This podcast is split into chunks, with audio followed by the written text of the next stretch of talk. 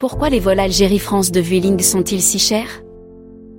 Pour un vol en aller-retour, entre Paris et Alger à effectuer du 16 février au 9 mars, le voyageur devra débourser 793,98 euros.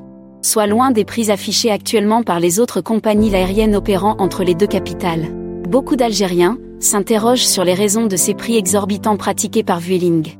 En réalité, il faut savoir que la compagnie espagnole n'opère que des vols depuis Barcelone vers l'aéroport international d'Alger.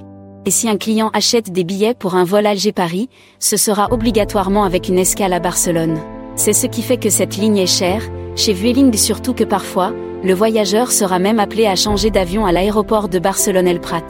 Et si l'on pousse les choses plus loin, l'on découvre que même les billets de Vueling sur la ligne Barcelone-Alger sont assez élevés pour une distance aussi réduite.